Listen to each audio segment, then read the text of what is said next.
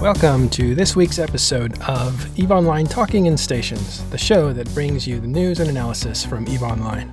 I am Matterall, EVE News Chief for thematani.com, and today we're going to talk about some news from thematani.com, and that is the article that came out from Sion, who is the Director of Content for TMC, also one of the leaders of Goonswarm Federation and the Imperium.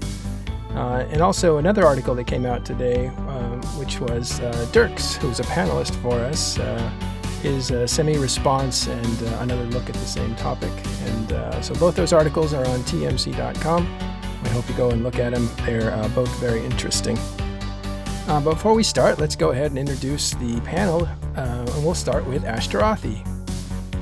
Hey, I am Ashtarothi. I am level 22 on Pokemon Go, which is pretty much what's important. I'm the acting commander of Aderon Robotics, not the CEO, as was erroneously reported. That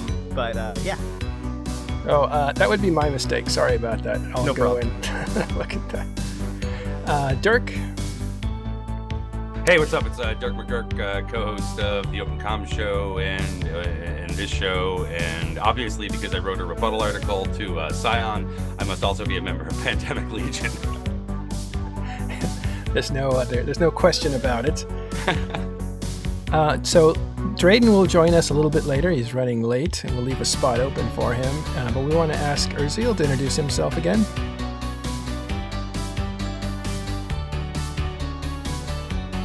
Sounds like Urz. Yeah, Urziel, this time You're so quiet I can't hear you. Yeah, I'm Urziel99, a member of Multiplex Gaming, Minister of Love, delivering parcels of joy and happiness via Molnir Rage Torpedoes. Awesome. Okay, and so our guest today, and we're very happy to have him, this is his second appearance on Talking in Stations, is Sion Kumitomo. Hey, thanks for having me on. Did I say your last name right? How do you say it? It's close enough. I don't want to worry about it too much. Sion something Japanese.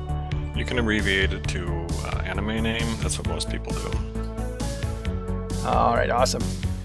Yeah, thanks for having me on, guys, too. Like, I appreciate it. I don't actually get invited to many of this stuff, so it's nice. Would you appear more if you were invited more? On some stuff, yeah, but there are some that I probably wouldn't again, or really ever, I should say.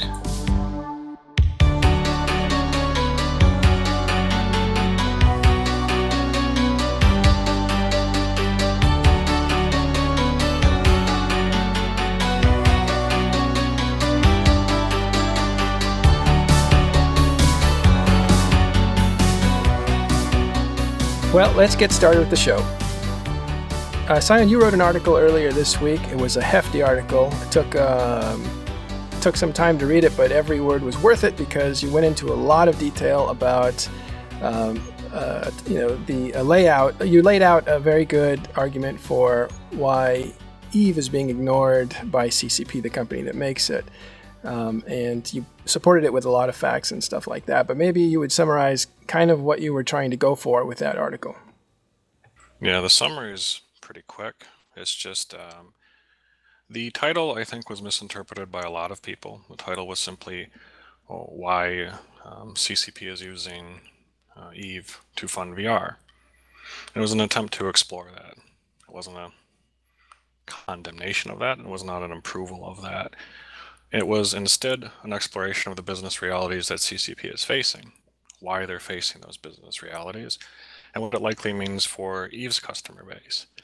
My general takeaway is that CCP is spending less time, money, and resources on EVE, and they're spending the vast majority of their corporate focus now on virtual reality games.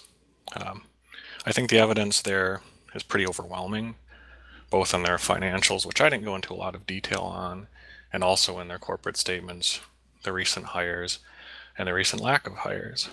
I leave it to the audience, really, to decide whether that focus on VR is a good thing or a bad thing.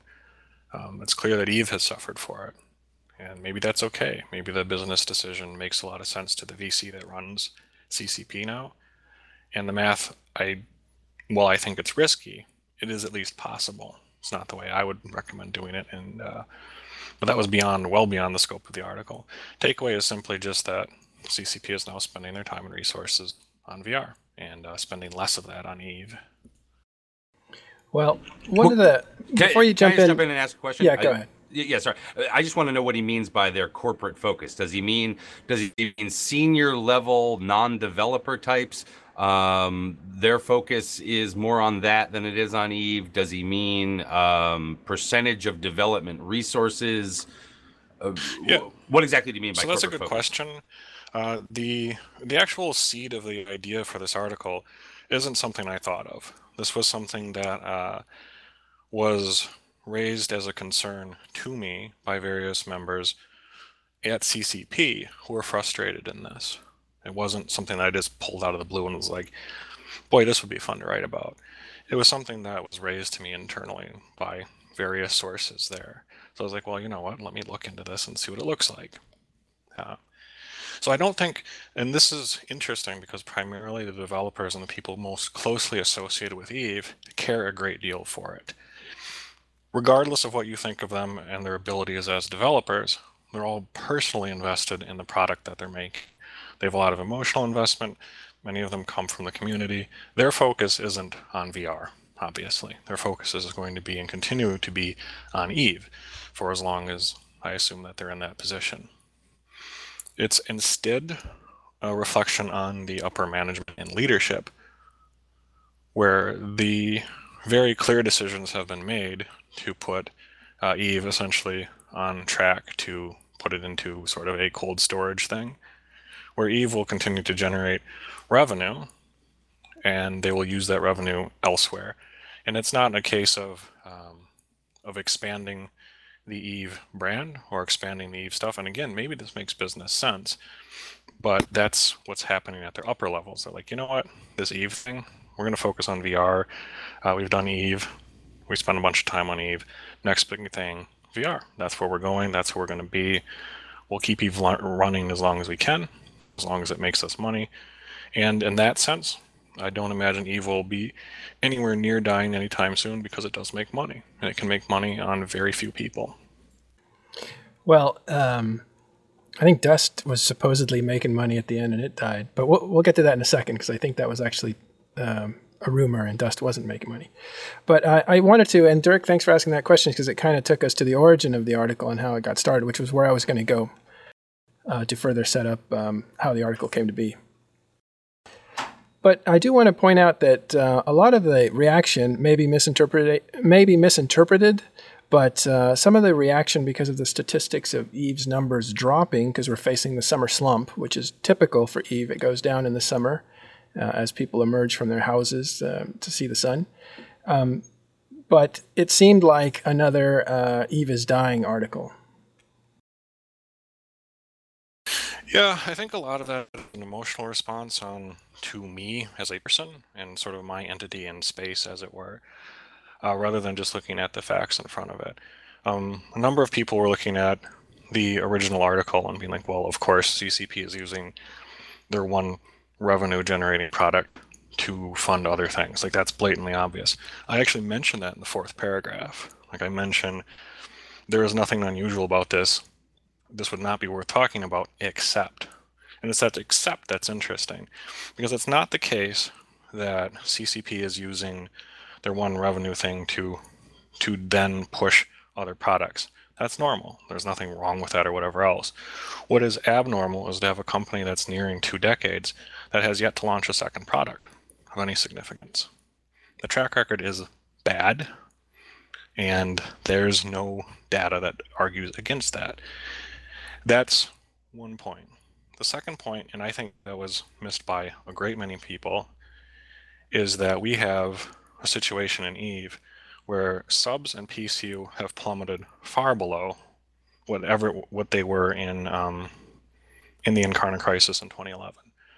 For reference, and this is something you hear a lot in about people is talking about the summer slump. The summer slump during the Incarna crisis was about 35K for PCU. In other words, not quite, but almost double what it is now. Same time frame, only there were riots. That's comparing the exact same slice of time. So the question isn't, why is it bad for a company to use their one thing to fund other thing? It's not. That makes perfect sense. It is instead because there is no outcry like this at CCP now. There's no sense of panic. That there is no sense of panic when the numbers are so much worse, like objectively worse. The drop in numbers between subscriptions in 2013, which was about the height, and 2015, which is the last I have access to financials for, was nearly $20 million in subscriber numbers. That's significant. That is a significant loss of profit. It is 2/3 of the investment that they got from their venture capital to refinance their debt, which was about $25 million, right? So the question then is, if you are a company that is facing dramatically falling revenues, no other products really, and everything is all sort of in the future, a year, 2016 in that case, why was there no panic? What is the reason that the company did not have the response that they had during the Incarna crisis? Remember Incarna, they had John Lander there. He went through, made a huge thing. Hilmar had the fiction team write an apology for him, which is funny. But they made a very clear effort to placate their customer base, something they are not doing right now. Why? Well, and it's very simple. John Lander wrote that? No, the fiction team wrote it, but they brought in John Lander to do the, like after that whole Summer of Rage thing, he's like, okay, let's sit down, talk with the players, talk with the CSM. They had an emergency summit, remember? They might have had two. Don't remember. No, they had one. They had an emergency summit. That was where the Mittani and I think it was Soundwave like came on and was all buddy buddy on video to show everybody that the riots were over. Yeah, and that's so that's very different. That's a very different response than we're seeing now. Like, we are currently looking at the biggest drop in subscribers that EVE has ever seen. Ever. And so, why is the company not being like, hey, what can we do to help you guys? Why can't we make this better? It's because their management's focus is elsewhere, primarily. So I've got a couple of questions, because I feel like your argument kind of plays in itself. So you're saying that they're focusing their effort, their actual... their energy, their development time, their money, their research into these other things. And this isn't about EVE is dying, but yet you fall back to the same arguments of like PCU and all that stuff. That's not a sign of how much effort that they've put in. I would actually argue that they've put quite a bit of effort, quite a bit of development effort in the last year. It's just that a lot of it has not gained the traction that they would have liked. Okay. So I don't know necessarily if the lower numbers implies that CCP is actually putting less energy into EVE. Okay, so I mean, that is, I think, fair, and it's worth exploring. So never before have you really seen a developer in public say, look, guys, I'm really frustrated that I can't do this. We don't have the manpower to do this in a forum post, right? It's like, we do not have the manpower to do this. We can't even get back to basic ship balancing. Sorry, guys, we just can't. That's in public. Additionally, the CSM side of stuff, I can tell you that there is, or at least when I was on the CSM, of course I'm not anymore, there was no roadmap for Sov. After they rolled out Sov in last spring, and after they did a few iterations through that about November-ish time period, after that Sov was basically done. There was nothing else that they were going to do to it because they didn't have time. They didn't have the manpower. And this is true for every development on every project at CCP, with the possible exception of the art team. Nothing against the art team. Fantastic people. It's a very well-run group of people who are all very good at what they do. But the actual developer people and the developers, like, I don't even think EVE has a lead game designer right now. As far as I know, when they lost CCP Scarpia, a guy that almost never appeared in front of the players, they didn't replace him, to the best of my knowledge. So when you're in a situation where you not only don't have a lead game designer, but you're not replacing big-name departures like Ytterbium, worth looking at is the actual accumulated technical debt here as well, like how long it takes to spin people up, which is a whole other nightmare of a story. So that is true. When you are both understaffed and you can't deliver and you can't even iterate on things that used to be, remember ship balancing, they used to have an entire thing around tier aside and all this other fun stuff, right?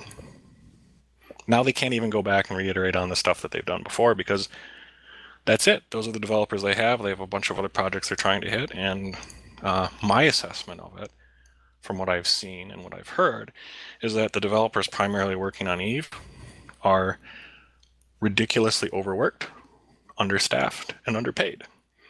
And if you look at the financials, again, you can see that they've taken personnel cuts in certain areas.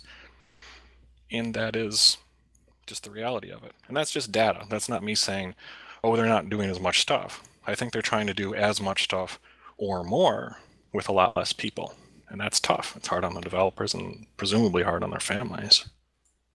Well, that's the crux of it, isn't it? They're trying to carry on and build this game in the middle of a transition. I wouldn't say it's the middle. It's supposed to be near the end of the transition, with less resources than they have had. Or is the company actually bigger and then the ratio of developers is actually the same as it was in 2008? The numbers I have are that the company is smaller in total numbers, and of that, more is allocated to other projects. So I want to ask a different, or I want to bring up a different point that you made, which is about the concurrent users from now versus Incarna. It's a very interesting point. I do think that those are really good data points to compare together. But there's something that's also really important to factor in when you take in those numbers, which is that Incarna was about the time in which botting was pretty much the worst it was throughout most of EVE's history. And that this year is, well, I think last year was the first year that we experienced without bots. So anytime you talk about the time before, or not bots, but IS Boxers, my bad. Multi-boxing, not botting. So talking about time before the IS Boxer ban of multi-boxing versus after it, you do have to take that into consideration. I don't know if it factors in for half. So I think that you still have a really strong and cogent point, but it is something that needs to be taken into consideration. All right, well, let's look at it just in overall numbers rather than in PCU then. We know for a fact that EVE had about 500,000 subscribers before it stopped publishing data in 2013, right? 500,000 people. We can speculate that the number now is closer to 150,000. If you can account for 350,000, like if you can say those people were all multi-boxers. Well, that was accounts, right? I mean, it wasn't necessarily... No, those are subscribers. Those are total accounts. Like actual human beings? No, well, just accounts. One person has 5 accounts, it counts for 5. Right, so, exactly. But it's also worth noting, man, I can't remember. I think it was after the IS Boxer change, but CCP data guy, whose name I can't think of right now. Quant. Talked about how the average number of accounts per user is 2. So I don't know if that changed after the IS Boxer change or after some of the bot attacks, but... you know, it is worth noting that it's not like the average number of accounts is 5. And so, you know, that makes a big difference. Okay, so let's take that math and extrapolate some more then. So if you have an average number of 2 and you have, or per person, and you have 500,000 accounts, then you can assume that that's about 150,000 people, right? Yes. Okay, so of that 250,000 actual real people, and if you assume then, again, like I assume that somebody who's much better at math than me can take out whatever they've said about how much this is done and sort of magnify it some way to apply to PCU. It's not speculation at that point. This is something that somebody in theory could look into and find some actual data on. I don't think, and this is based on just the raw numbers, that stuff like IS Boxer accounts for 20 million drop or a loss of that many accounts. It's possible, and if the numbers say that, that's cool, but I don't believe that's likely. Right. I don't like I said, I don't think that accounts for all of the drop, but it's important to note the other factors. I want to also ask, I want to bring in Dirk, because Dirk wrote an opposing view on some of the same themes. That article was also on TMC. And so what did you find? What made you write that in, as something of a rebuttal? It sort of just turned into that. I was we were actually having the TMC streamer meeting. And in the middle of that, I was sort of writing down notes that I was planning on, because I knew at that point that Sion was going to be on tonight. So I was just sort of writing down notes, handwritten notes, about questions I had or comments or what have you. And then I decided following that meeting to start to put them into a document to sort of, sort them, because they were just jotted down notes. And as it went on, I'm like, oh man, this is getting too long. I'm actually going to have to read this. And then I'm like, well, let me continue it a little bit, and I'll delete some of it or whatever. And, like 7 hours later, 5 o'clock in the morning, I'm like, oh my God, I actually have an article here. So I finished it up the next day and then contacted you and let you know that I had something. But really the impetus behind it, quite honestly, articles like this have happened so often over the course of the last few years. As we started to see, the whole drop in player count and online, all that kind of stuff, it predates IS. It predates the Imperium losing their space and all of their people supposedly, like unsubbing and not playing anymore or whatever. It predates IS Boxer. It predates all of these things. And really runs kind of smack. I mean, there could be a case to be made that, the rising price of Plex priced out people who had inflated the number of subscriptions over the years to begin with. But we've had this, and I'll call it EVE is dying, even though I don't think that this is an EVE is dying article. We've had these types of articles come around so often that typically they just get ignored at this point. But Sion's was so detailed, and had some allegations in there, had some specifics that, haven't necessarily been out there in kind of this formatted way. Traditionally, these types of articles, they would just sort of pass in the night. But this one here had a lot more to it. And more than that, it also had Sion's name attached to it. And because it had Sion's name attached to it, it automatically got a level of attention from the community that really sort of drove it crazy. Whether at first it began for me on Twitter, where I had a little bit of a back and forth. I mean, my thing was more along the lines of, well, why can't we address the actual topics of this? Why does it have to seem so pointed towards the author that maybe Sion has some sort of axe to grind or just wants to poke a sharp stick at CCP or whatever it is. I try and approach these things from the standpoint of, well, what is the actual underlying material here? And the part that caught my eye mainly was this idea of them using EVE as a cash cow, which is something on, I don't know, various shows over the course of the last few years that I've sat there and said, EVE is a cash cow. It is a no longer growing product that remains, I would say, fairly profitable, pretty profitable. And therefore, I understand why they would use the money from that to go and fund these other things. In fact, there's a part of me from sort of the business side that would say I'm not sure why they would up their level of commitment to EVE Online, given the fact that it seems they may have some other form of higher growth potential product that they could be spinning that money into. In fact, I don't even know that money is the issue behind what a lot of people think is sort of the health status of EVE. I'm not sure you can necessarily buy better decision making in some of these cases. Maybe you can. I don't know that it's throwing more devs at the issue. I think it's they need to buy better decision making. Well, in the development world, we have an expression which is that 9 women can't make a baby in 1 month. Well, that's awesome for developers. Yeah. Well, I mean, and that is something that has been been said over the years, and it's also one of the points that I was trying to raise in my article. I mean, mine wasn't so much a rebuttal as it was, instead of all of this nonsense that's out there, that's basically, I thought was being a little bit over the top based on who the author was. I wanted to write something that A, put some balance on TMC, because, you know, I do two shows that are on TMC, so why not? The notes had just grown into that part, you know, but also to say, you know, hey, look, you know what? You can write something that isn't necessarily, you know, attacking of the content contributor. In this case, I understand the content contributor is Sion, but this happens all too often with a lot of people out there who write, and it discourages them from writing. And I don't know, sometimes I just take issue with that. Well, I wanted to interject that this is not necessarily CCP doing bad financially. They're actually doing very well financially after taking a bunch last of hits. Last year. Yeah. Last year they had a record-breaking year in terms of profits, and that was on total revenues that had, I think, declined by like, you know, $10 or $15 million or whatever it was.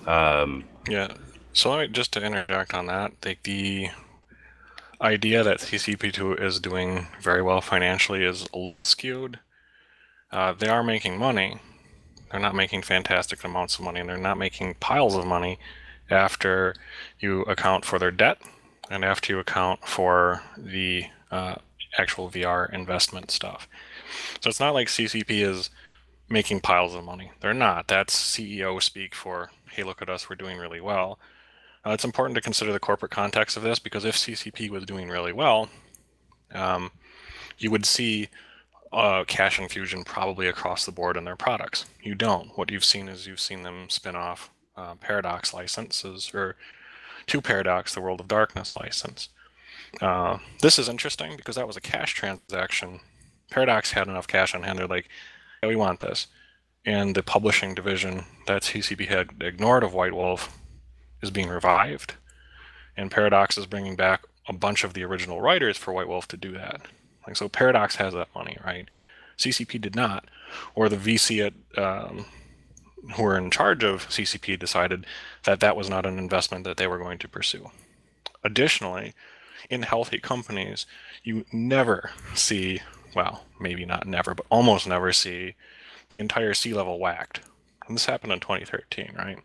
This was a major deal that went mostly unnoticed by most of the players, but from a business perspective, a confident, well-run, well-managed business is not going to just throw out all of their top-level executives. That in 2013, you might. Yeah, and this is what I'm saying. In fact, like, I think there were quite a number of people who were saying there probably needs to be major, significant changes at the top of CCP in 2013. 2013 and 14 were horrible years. Yeah, but think about it this way. You've literally had to fire your best friend or whatever, if you're Hilmar, from these people, the people you handpicked to be there. Because Hilmar owns, what, 4 or 5% of the company. What are you going to do when you're up in front of camera? Are you going to talk about how great your company is in interviews? Or are you going to be like, you know what? I kind of hate my job. Let's just rag on everything. So he's doing exactly what you'd expect him to do in this, regardless of whatever the actual realities of the numbers are. He's doing the CEO thing. That's, again, like, this is what's, I think, was interesting about your article, Dirk, is you hit the point that CCP has always used EVE as a cash cow. And that's true. That's true of any company that only has really one product. Right? That's just flat out true. What is different this time, again, and this is why it's worth exploring, is why is it different now? Why is CCP treating a 2-year loss? And again, I don't know the 2016 numbers. They're obviously not out. Why are they treating a 2-year loss in subscriber numbers up to the tune of, I think it was $20 million or thereabouts? Why are they totally ignoring it? Why do you not see a John Lander being like, hey, customers, we really still like your money. We'd like to build a product that you want to buy. Help us do that. Why don't you see that? So I think that you do see that, but I was going to say, I think you do too. But we're not being told it directly. So the biggest symptom of that is this whole nonsense with dailies and other stuff like that. Like, they straight up said that one of their biggest problems right now is that because they extended the queue time, people are not logging in. So here's what's happening, and this is really the problem statement again, that's being. Like, this is irrelevant to this part of the discussion. That we're not talking about people logging in. We're talking about people paying money to subscribe to the game, because it is still a subscription-based model.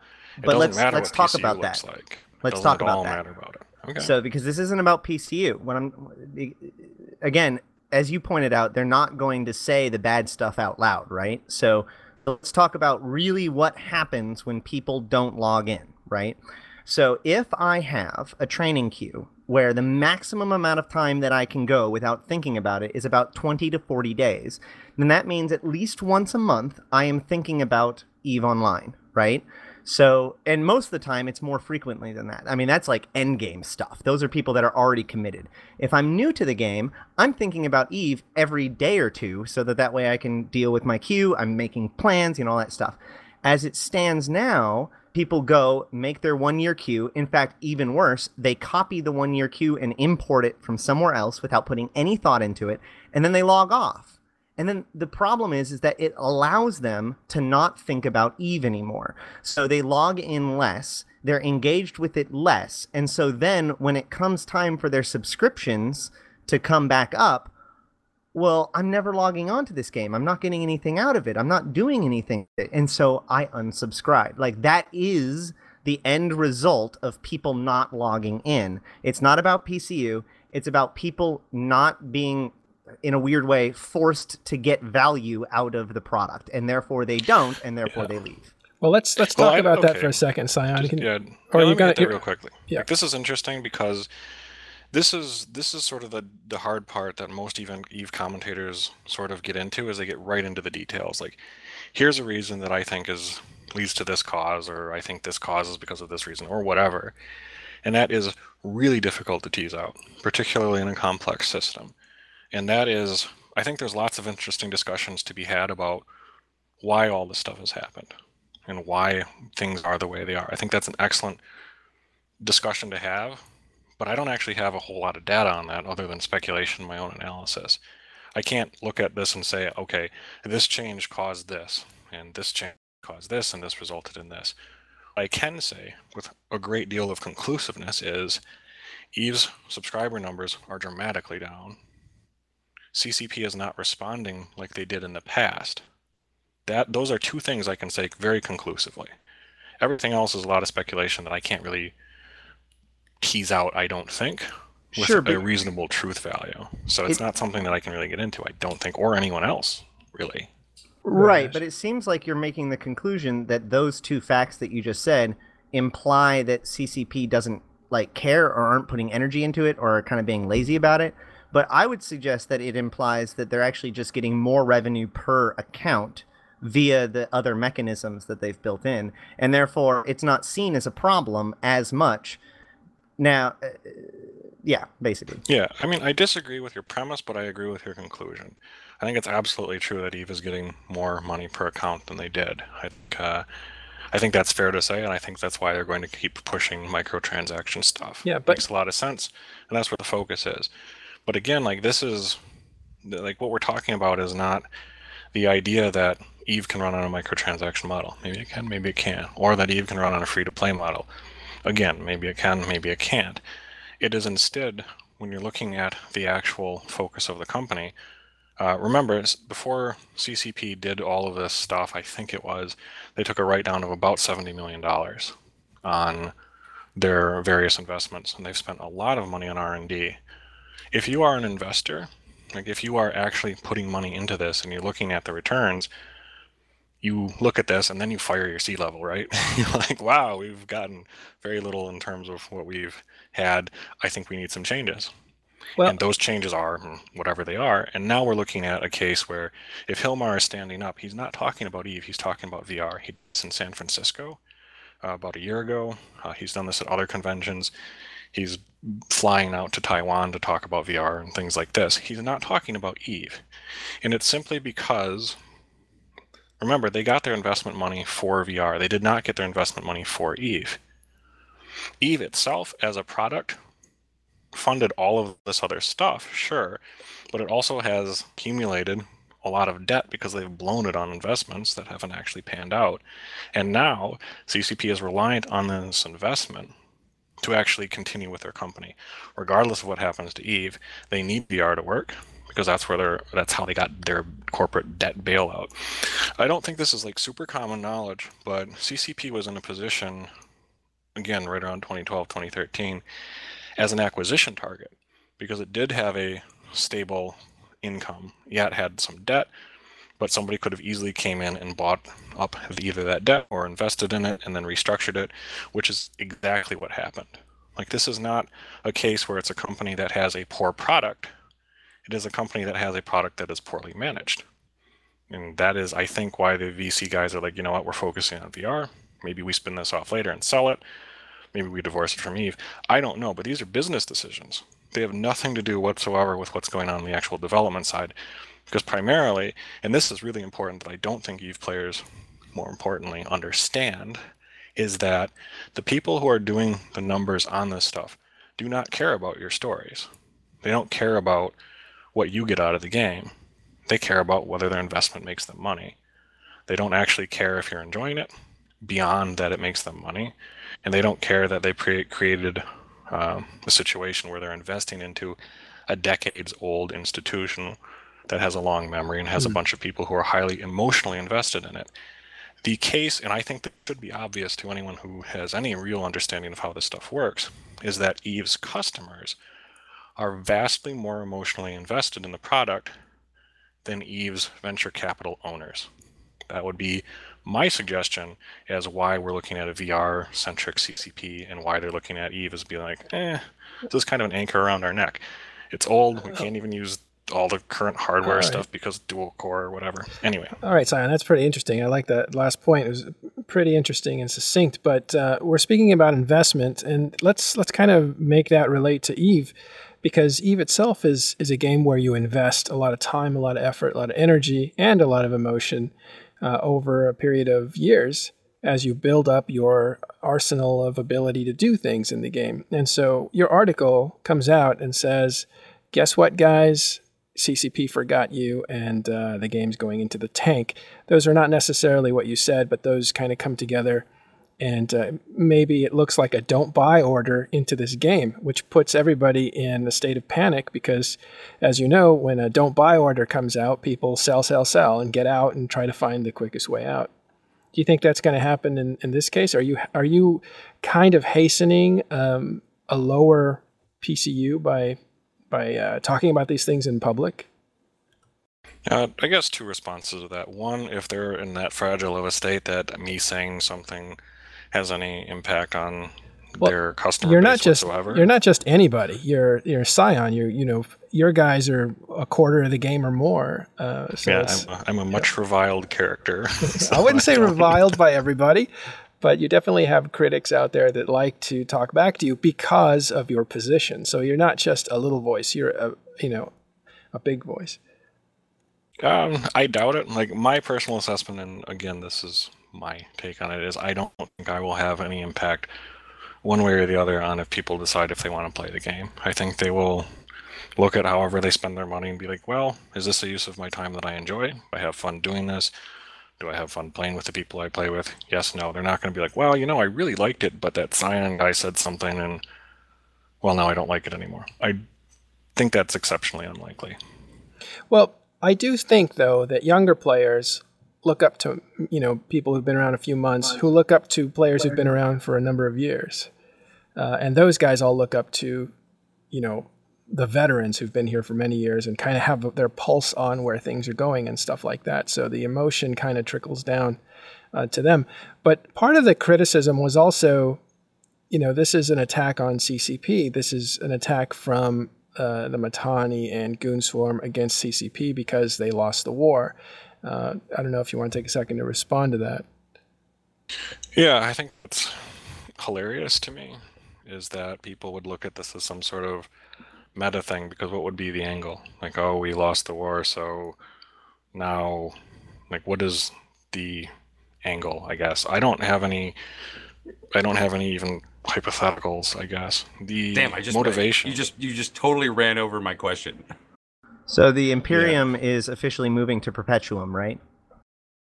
No, like, this is one of the interesting things about this is a lot of the way that people interpret things in EVE, be they written by me or other people, are the motives they ascribe to them. They're like, well, this person, I believe, fits in this mold and inside my internal framework. Therefore, they are saying this thing because I believe this reason. And in this case, there's plenty of people who will look at this as some sort of elite 11th dimensional chess or whatever to spin into some sort of war thing. Well, that's frankly bonkers, right? And you're Spock in that scenario. Wow, I guess. Yes. More likely, I think I'm Kirk, but anyway. You talk like Spock. Yeah. Well, this is, I think it's an attempt, like fundamentally the reason I believe people do this is because it is an attempt to rationalize whatever emotional reaction they're having, like I was saying before. People can look at the data, and it's a lot easier to say, boy, this data, very clear picture, very obvious. This is like super, I don't even know why he's talking about it. But you know what? I still like playing the game. I'm still going to play. I don't really care. Or they can say, wow, this data is really obvious, and it totally contradicts my sense of self in the game. How can I rationalize this dissonance in a way that makes me feel better about me spending money to play this game? Like, I don't think that's the case in all circumstances, but certainly in many circumstances, you run into a situation where people are trying to parse their own emotional response to what they perceive as an attack on themselves. Which is curious to me is that people can be this invested in EVE to not look at it as another product. They don't look at it as, oh, you know what? Somebody said something bad about, I don't know, StarCraft. You get some people who are going to have very visceral responses, but the vast majority will be like, yeah, you know what? That whole Zerg Rush thing, I kind of hated that. I was stupid, whatever. It isn't going to keep them up at night. It's certainly not going to prompt a bunch of Reddit threads, and that's not going to prompt a whole bunch of angry outpourings into my email box. And this is the fundamental difference, I think, between EVE and a lot of other games, is the emotional investments the players make into it. So when you say something that anyone who has any real idea about financial records or the history of their business or any of these other variables around it, it becomes a case of, no, that can't be true. Not, that isn't true, but no, that can't be true. I refuse to believe it. It's like this whole, you have a whole set of data. You can look at it. Data says one thing, probably. And you can just calibrate on where you are on the emotional scale and how you react to that data, how invested you are in EVE. It seems to be the case. We know also, a lot of people don't actually listen to the metamedia anyway, because if we look at how many people actually play the game, it's a very small percentage that actually, the TMC being actually the biggest EVE site that produces news. But if you look at all the other ones as well, it's actually a very small cut and stuff. So I don't mean to say that you're going to make everybody panic and everybody's going to leave and stuff, but it does look like that's how this was interpreted by people who were upset, because you're basically saying, hey, or they're thinking, this guy's lowering the stock that I have invested in. Well, but if you... go ahead. Yeah, sorry. Go ahead and respond to that, and then I'll say my piece.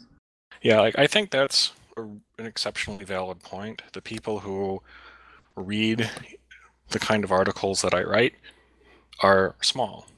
Like, if you assume that every single person who is hit, who has actually read my article in its entirety, like if you assume every one of those hits is one single person who read the whole thing, that is a tiny fraction of EVE's entire customer base. The reality is most of EVE players don't even read the forums. They don't read Reddit. They don't read gaming sites. They log in. They do their thing. They have fun. They don't have fun. Whatever. And that's it. It doesn't go beyond that. And that's the vast majority of EVE players. And this disconnect is why you have a bunch of people who are like, you know, this game is doing really well, having heaps of fun. Look at all this cool media and stuff. While you simultaneously have a precipitous drop off. You know, I remember people who are unsubscribing. They're not unsubscribing because people tell them to. They're unsubscribing because they don't feel like paying for it and they don't feel like playing. And that is something that is in many ways overlooked by particularly the EVE crowd because of, again, that emotional investment. People get up in front and do podcasts like this. They speak in front of fan fests or whatever else. And it gives this illusion of agency that you can say something and it'll have this widespread rippling impact around all of these people who are hanging off your words. And it's just that. It's an illusion. At the end of the day, people do not subscribe or unsubscribe based on any one person's particular input. They subscribe on their own level of enjoyment that they derive from the game. And this is like it's really seductive, right? Where you can say, look, I'm standing in front of these people. They're hanging off my every word. It doesn't matter that there's only maybe 100 people here, which represents a tiny, tiny fraction of Eve's thing. You mean I'm not famous? Like yeah. It's a small pond, as it were.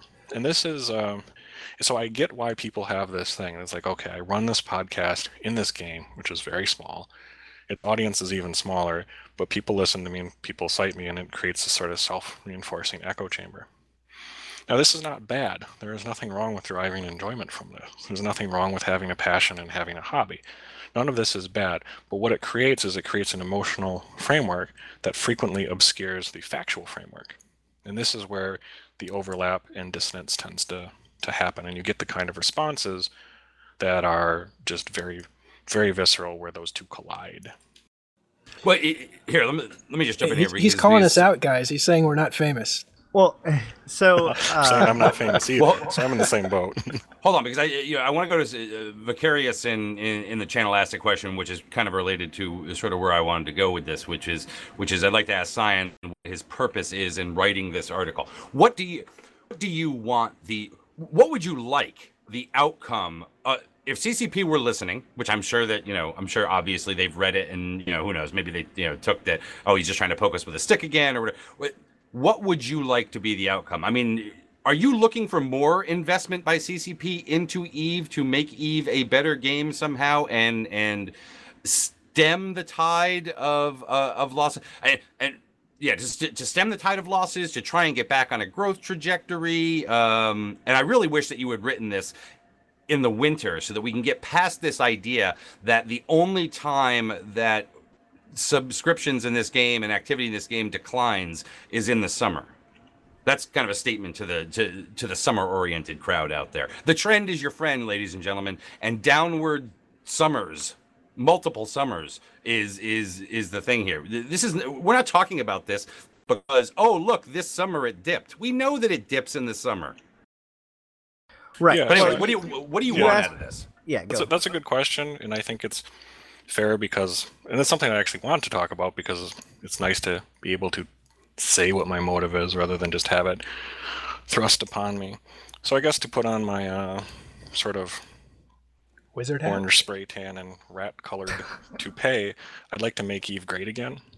Really, like this is one of the really biggest things that is seemingly more common in this generation of gamers, and it wasn't true in the past of EVE, where in the past, EVE's players and EVE's customers could criticize the company, and the customers would be able to do so in a way that both resonated with other customers, that would maybe spark off riots or whatever else, but would lead to actual change. And that no longer is true. There is no longer true that you can criticize the way that EVE is made and still have any kind of resonance with what the other groups of customers. It's exceptionally limited. And the reason for this, I think, is beyond my knowledge, but it is the actual fact. And I don't know if it's conflict avoidance or what, but you cannot fix something without frankly addressing the stuff around it. You can't look at EVE and be like, you know what, EVE is really in a great place right now. You can say it is in a great place for me. You can say, you know what, I really enjoy this for me. But in aggregate, EVE is not in a place that it was 3 years ago, 4 years ago, 5 years ago. So I strongly disagree with that sentiment. I think that there's plenty of places for there to be criticism. So this is my motive, though. My motive is to turn a purely pragmatic lens upon the product, which is EVE, right? And we're trying to turn a pragmatic lens on it, not from a perspective of venture capital who doesn't care about our stories, but from the lenses from, look, this is me. I've been playing since 2006. That's 10 years. That's an entire decade that I've invested in this. And I could either say, look, this is clearly an entire thing that is different. Everything is different. Everything's just wholly wrong. And that's not true. EVE is fundamentally no different on its base level than it was in the past. Yeah, the mechanics have changed. But what makes EVE EVE hasn't changed, and that is the people and the society that's risen up around it, independently of anything CCP has done. And the people who have risen up around it, regardless of what you think of them, Doesn't matter which side they're on in any given war, or even if they participate or acknowledge these wars, is unique. It's special. It exists nowhere else in the gaming world, period. And for me, personally, it feels like that entire universe and the efforts that I have put into it and others have put into it is being squandered in a way that it should not be, and it doesn't have to be, if only people would take a more realistic look at what's going around them rather than a fanboyish, emotional-driven kind of standpoint. So I'm the master of tinfoil, or at least I've been accused of it at some various times. So I'm going to... You seem to be also kind of projecting what people are thinking about your article or why people are responding the way they are. Let me offer an alternative kind of theory, which is fair, that... I said that, to be fair. Well, you're not the only one, to be fair. But so one of the things that I have noticed personally about a lot of your articles or a lot of your public appearances since, we'll call it eVegas, October time period, and also, you know, a lot of the tone of just the Imperium in general, as well as a lot of the stuff that's been leaked or whatnot, has been this idea that there is a certain amount of control over what CCP does, right? And that, and again, I'm not saying that this is true or anything like that, but this is the perception that has been mounting over the course of the last 10 months or so.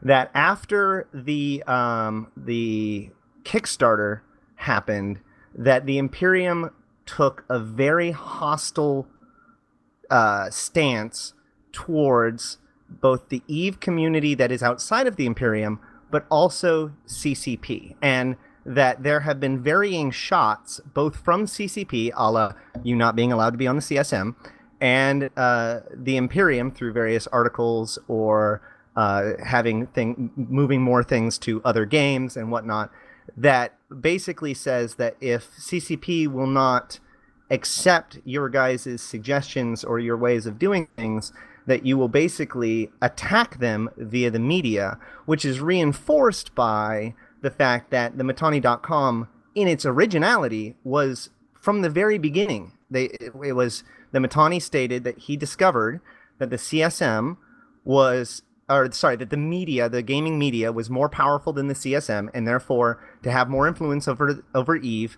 he had to control the media, and therefore, the thematani.com was born. So, I guess the problem is that you say that you want to make EVE great again, but yet there's no call to action, there's no path forward, there's no way in which I can read your article and believe it in total and feel like EVE could be great again. That it's basically just saying that this is the writing on the wall, and stop agreeing with this company because they don't agree with you. Yeah, I think that like this is one of those scenarios, and in that there's a lot to unpack, which was probably way beyond this. It is important to remember that this is not something that started post Vegas last year. The relationship between Goonswarm and CCP has been, we'll say, fraught since the whole Tech 20 or T20 thing way back in the day. And that was, it sparked thread knots, it sparked a whole long-lasting bits of enmity that exist to this day. I personally, again, like this is purely pragmatic. It's much more in both my best interest and probably lots of other people's best interest if EVE is very successful and does well. Just pure pragmatism there. So I have literally no reason to be like, you know what, I want to torpedo this because spite. Unless you think I'm that kind of person, which many people do. Because if EVE does well, you guys do well. Yeah, exactly. When EVE does well, we get more players, our community grows, we have lots more stuff, and that's great. Those times are wonderful. But the idea that this is recent is false. Like this has the dialogue between CCP and Goonswarm has existed since 2006. And one of the first things we ever petitioned CCP for was an increase in corporation size because we couldn't fit enough people. And that was a long-lasting, months-long thing that eventually capped off in a poetry reading set to clip art or something. But this was in 2006. And things really took a downhill nosedive after it was like devs are literally cheating on behalf of people. And whatever the cause there, like whoever started it, it no longer really functionally matters because it just keeps going. It's like any other sort of hate-fueled war in the real world. Nobody actually remembers how it started, who fired the first shot. It's just a cycle of violence that spirals on. And it would be fair to slot me into that cycle of violence based on perceptions. Again, this is where I just have to look at my past record. Like, these are the kind of articles I did not write when I was on the CSM.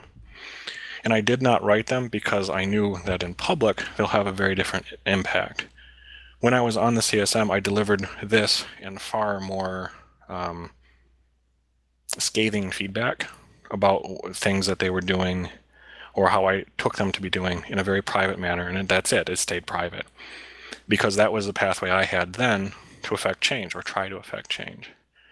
I no longer have that pathway. And so I just write down my thoughts and publish them. It's not because of any sort of maliciousness. It's because I still think that there's lots of problems and lots of things that EVE could do better and that CCP could do better. But my pathway now is not, hey, I'm going to sit in a meeting and tell you these things. It is, well, okay, I guess I'll write it down and maybe people will read it and maybe they won't. I don't know.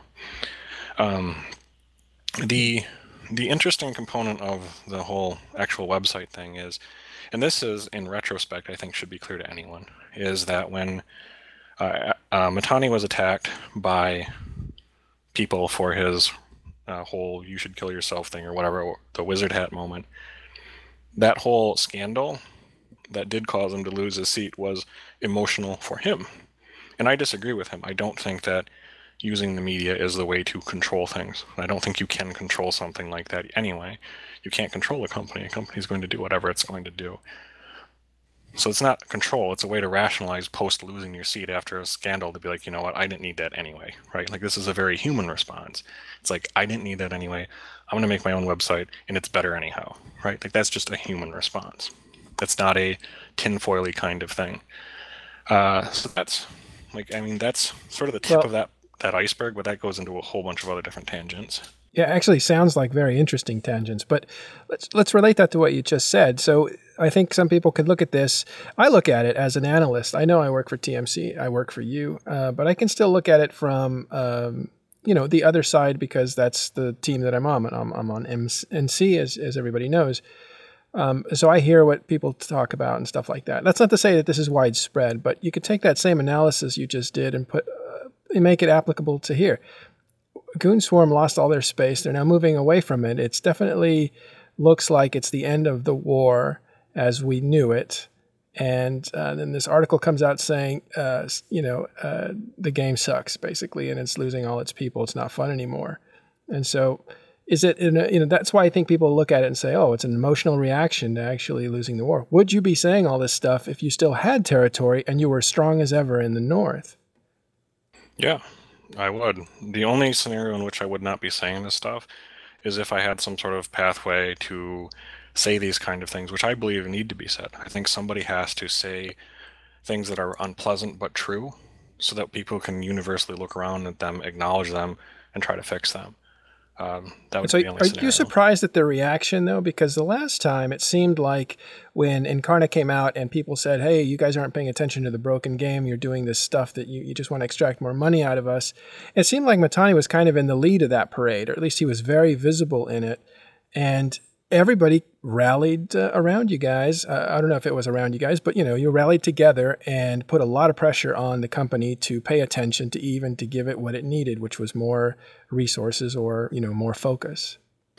Yeah, so this is one of those incidents that I think is, again, sort of been mythologized in a lot of ways, intentionally or not. Because it's important to remember that most of the people on the CSM at that point had seen the Incarna stuff and had endorsed it. Like, they hadn't looked at it and been like, oh, yeah, that whole walking stations, that's absolute rubbish. They're like, hey, this is pretty cool. That's very true. People loved the idea. They were excited about the idea for years, really. Yeah, and that was the CSM included. It was only after it became public and after it became the scandal that it ended up being, which was fed into mostly, like, if CCP had handled that communication differently, be like, yeah, we know being locked into a room is kind of lame, as opposed to, well, you buy $1,000 jeans in real life, why don't you buy our stuff, right? Like, it was seen just as what it was, sort of a money grab kind of thing. And that's not what it was or what it could have been in a feature set, but that's why it existed, was to get extra revenue from it. It still could have been really cool. And the people who saw it initially were like, yeah, this is really cool. We like this. That same CSM was also the CSM that was like standing up for the customer's rights, and we're going to make sure that all of this stuff is done because we're solving it. And that, again, is a little disingenuous. Remember, they supported it. So when you look at like these whole situations around this stuff, like there's the sequence of events that happened, and then there's how is the perception of those sequence of events that have persisted. And it is much more likely that you'll find CSM members from that CSM being like, I saved EVE by myself. I carried the weight of EVE on my shoulders. It was all me. Despite the fact that 2 months prior to that, they were saying, yeah, this walking the stations, that's pretty cool. Yeah.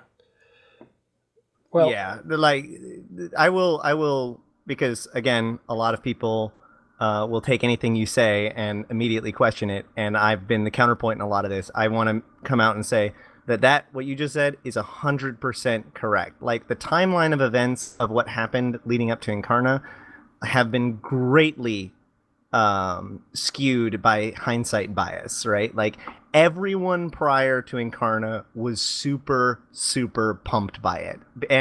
And basically, it wasn't until like the month or even the few weeks before Incarna release. And then, even then, the full impact of what we were dealing with wasn't revealed until the day of. For instance, we didn't know the price of the monocle until Incarna was released. Like, what the biggest problem with Incarna was that it was this giant, like pulling of the curtain or pulling of the rug out from underneath people. It wasn't the fact that people saw it coming and they were fighting for it and all that stuff. Everybody loved what Incarna represented, and then everyone hated what Incarna became, because like even up to like a few weeks before Incarna was released, that was when they were like, oh yeah, by the way, you're only getting one captain's quarters, not four. Like they kept moving the feature set back until it was basically nothing. Well, that was the problem, right? I mean, it was a big pump and dump. I mean, you got player expectation. I mean, when you sit there and give players the expectation over the course of, what was it, 4 years? It was 4 year buildup. It was basically, well, it was 2 year of like active, because they even said that it was very reminiscent of Citadels, actually, in the fact that they said, okay, well, we're going to spend the next 2 years in order to build this thing right. And so those four expansions were considered to be quote-unquote smaller expansions because Incarna was going to be such a big thing. And the other thing that people need to remember whenever we discuss Incarna was that Incarna wasn't just something for EVE. Incarna was kind of like this whole VR movement 1.0, because the whole deal with Incarna was Carbon. And Carbon was going to be the thing that made Dust the Carbon engine. Right. So we now have Crest, which is Carbon Rest, which is basically all we have left of the original engine. But the idea was that EVE Online, or CCP, was developing a 3D rendering engine to rival Source Engine. And that Incarna was going to be the showcase of that, and then it was later going to be folded into Dust and all that stuff. Now, hindsight, we look back and say, well, that was bonkers, but at the time, that's what we believed because that's what we were told. Yeah. I want to say hello to Drayden, who just uncloaked. He's now on the... Yeah, what's up? Sorry, long day at work. I got here late. Yeah, I mean, but I definitely want to say something, you know, because I feel as though maybe some of the listeners out there...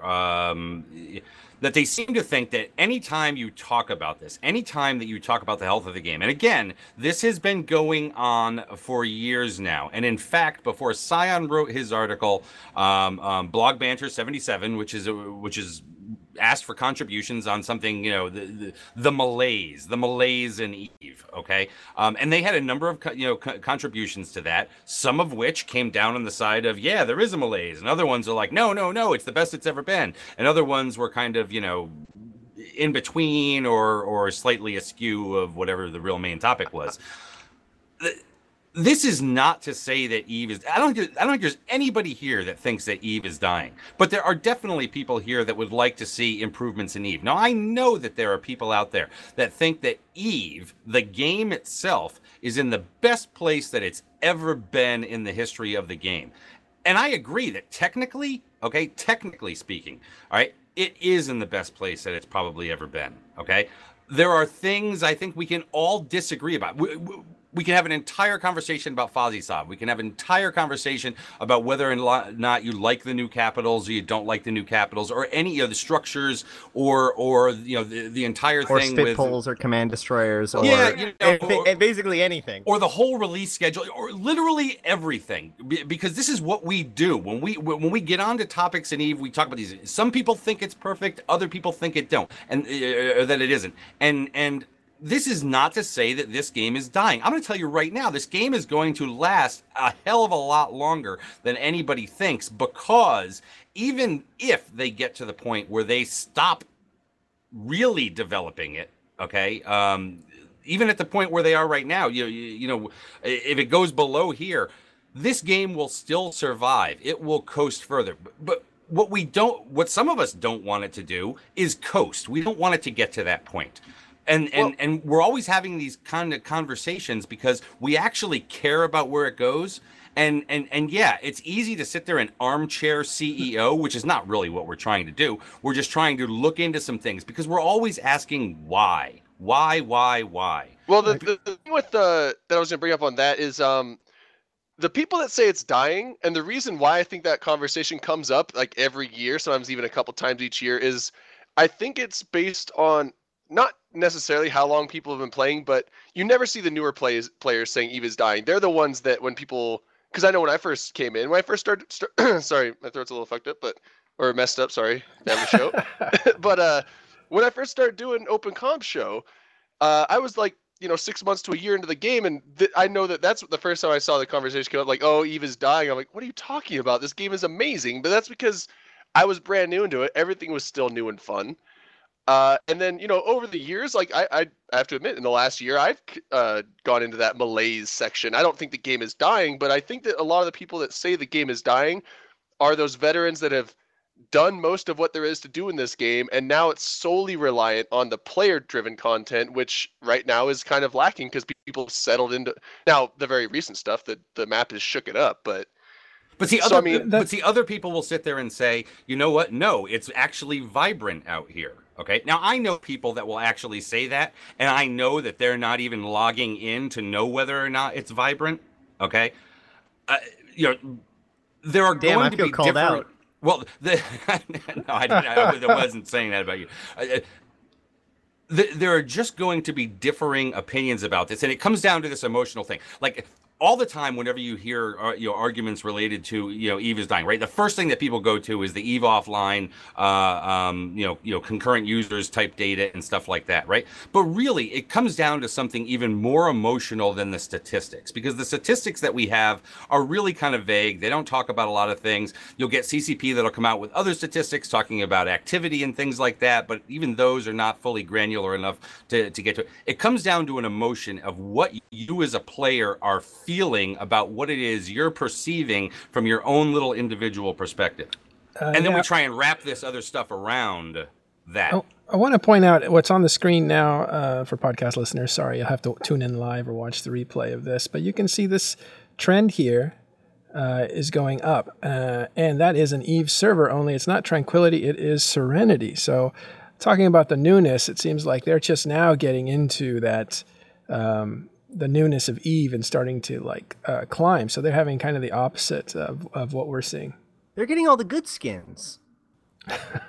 Because they're a different model, right? They're Sion, right? They're a different model. Yeah, so they're much more the pay to win kind of model. Like they have a very different way of organizing the structure there due to certain localized things. And yeah, they have a lot more skins and they have pay to win stuff. They have like rainbows and all the alliances get along and they, they build stuff. I'm not super familiar with it all, but it is very different than our EVE.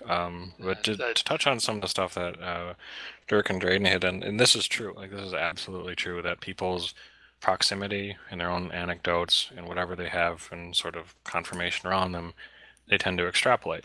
They tend to look at this and be like, look, this is my experience and everyone else should feel the same way I do. There's one additional point to that, though, and that is very frequently when people are looking to leave EVE, because there is that emotional investment, they're looking for a reason to sever. They're like, well, this is this wonderful community that I enjoyed for X number of years or days or weeks or whatever, and now I have to leave it. Now I guess I have to have a reason so that I don't feel like my time was wasted or that I spent it poorly or whatever. And fundamentally speaking, the kind of people who you see posting the kind of, or talking about like literal EVE is dying threads, or if you remember Jester's exit when he stopped blogging, it's very much that emotional suicide by CCP kind of thing. And this is why I'm reluctant to engage in lots of micro things about what might be wrong with EVE or why it's being fixed. I'm just simply looking at the subscriber numbers and say, okay, EVE subscriber numbers are down. That is true. We know this. We don't have to speculate as to why. We don't have to insert personal stories into it. We can just look into it and go from there. The tendency to work the other way around almost never leads you to the correct thing. It's not like, oh, well, I'm disappointed in EVE. I hate EVE. EVE is awful. Therefore, EVE is awful. Like, that's really self-referential, but very common. Well, and, but yeah, it's very common. No, so you're not famous, Ashtarothi. I know. No, but isn't saying that the numbers are down and there because CCP isn't caring about EVE just the exact speculation that you were just criticizing? No, this is, again, it's data. You can look how a company spends its resources and spend its time and how they hire and what they pay people to do the jobs they do. EVE, do you have that data? All of that data is almost all public. Yeah, it's, if you do a little bit of Googling, you can see, and also if you run any kind of brief browses or historical browses on their job postings. Again, like I'm saying, like EVE doesn't, as far as I know, have a lead game designer. It has been, and it didn't have an executive producer for about 2 years. Like these aren't like positions that you can optionally fill. You have to have leadership to have a vision. Like all of that leadership comes from the top. Like when Soundwave was there, he carried out a very specific vision. Whether you agreed with it or not, he had an idea, he pursued it, and all the people under him did that as well. So here's a question. Have you watched any of Andy's, CCP Siegel's, like, business talks? I have, yep. Because she specifically talks about having an incredibly thin upper management and making sure that each team is kind of working within themselves and not having these, you know, tyrannical upper command. Yeah, like that is absolutely true. That is how they have their agile setup there. They run on that sort of framework. But, and this is key, but how do the features actually work? Right? Like how do the features and how do the teams actually interact and build their structure? And this is fascinating because there's a very recent example of it. Citadels, which you'll notice look absolutely nothing like Sov. Sov structures, you have a laser, you have a time, whatever, you hack things, right? And the Citadels team, primarily led by Imperium, who's gone, and Nullarbor, who I think has been shifted to another team, those guys were like, you know what? This is dumb. Yeah, as far as I know, Nullarbor is no longer doing structures. I don't know that positively, but I think that's the case. And that is, yeah, so anyway, so you had guys who looked at the design of Sov. They could have done the exact same thing that they did with Sov. You had to hack a Citadel, you had to do this other stuff. And they're like, you know what? That's kind of dumb and boring. We like guns. And you can hear this if you know what you're listening for in some of the interviews that these guys did. You should just listen to the very clear dancing around internal arguments that happened on how Citadel should work versus how Sov should work. I should say to interrupt your point, sorry, that was very blatant because at eVegas I talked to Nullarbor and he was talking about a conversation that he and CCP Turbium had, and they were basically looking at each other over coffee saying, it would be really cool to blow these things up with guns. And I think that's like a direct quote from that, so... Yeah, and like this is why a lot of pieces of EVE feel like they don't fit together. And this I can tell you from my own experience, that there is no plan. It's not a case of there's a plan and it's being poorly executed. It is a case of there is no plan. Well, hold on a second, because that seems a bit disingenuous. The original plan for structures were to use Entosis wand kind of ideas, and then there was a huge community outcry. And the very specific note that they made was that they like that it's about the visceral effect of like shooting a structure, feeling which like made everybody's sense, involved. Yeah, which made sense for structures, But the whole goal of the sovereignty was to kind of spread out the battles, and therefore it required that. And in fact, CCP Fozzie even said that in all likelihood, as time goes on, both systems will run in parallel, and they will learn the lessons from both and perhaps find somewhere in between. Well, okay. Actually, so I'm going to just blow your mind real quick. Oh, go ahead. Just 1 second. I'm just going to blow your mind. Blow my mind. The kind of things you hear in public are not necessarily the kind of things that happen in private. Right, but to say that they didn't have that plan, or that they decided that shooting Citadels, or that Sov or Fozzie Sov, or rather Entosis wands were not right for Citadels, is disingenuous. They originally suggested that as being the way to go, and it was the community that said no. Right. Right. They were turned around on it, but I think it depends on who where you hear your information from, because I heard it from the source, that they actually looked at each other and had a moment over coffee and said, let's blow things up. And that may have been from pressure from outside, or it might have been something that they were that they wanted to get back to, which was the visceral nature of destruction. Yeah, but anyway, going back to what you said about the CCP Seagull thing, this is the risk. Like, if you enable teams who are understaffed, who are overworked, and who are underpaid, if you throw them in a box, which is essentially a pressure cooker in Iceland, to be like, hey, make this thing. We're not going to give you all the things you need. We're definitely not going to give you all the time you need. Make it. And there's no overriding vision. What do teams do? They probably try to do the best they can. They execute whatever vision that they feel like is most appropriate to them. And the upper management either doesn't care because they're not supplying that vision, or they don't notice, which is maybe worse. I've actually both of those things have happened. I've just heard some science on this, that the stock prices for a company will usually stabilize when the CEO is out of town, when he takes his vacation. And that is because nobody takes any chances when the boss is actually gone. Those decisions of, visionary decisions that happen when the guy is there, or the girl. And it's kind of interesting what they do instead is take small steps. And it seems like a lot of the stuff that's coming out, it seems to be incremental steps, even stuff like, group fitting and stuff like that. Seems to be a very safe bet. And you can see this in the past, too, where CCP will throw a developer out in front. And these are developers who are doing their job, literally doing what they were either paid or told to do, who are thrown out to the wolves. They're thrown in front of players to either retract decisions that had been made by the business side, or enact decisions that had been made by the business side. And it's important to remember that developers, despite their rockstar status in CCP, or with the CCP player base, do not ultimately make the business decisions. Well, and they code the game. That's appropriate. Well, I don't know about devs, but that's appropriate in some circumstances. And I'll cite one example of CCP Falcon giving Darius Johnson Goonswarm back. And they kind of left him out there to take some heat, and then he took it back. Because it seems like it was a singular decision by one person, right? Yeah, probably. And this happens all the time. And it's literally what they're paid to do and what they're told to do. So when the company tosses them out to take the flak and for decisions they may have had no part in or may have disagreed with, well, I mean, maybe it partially explains why they have retention troubles. I don't know.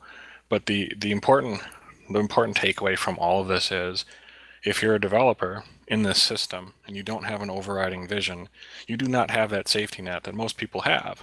You'll be like, okay, I'm doing my job. I was told to do it by the person who was above me. It is like, no, I did the job that I thought I was supposed to do the best of my understanding, and then I got overruled on it, and this kind of sucks.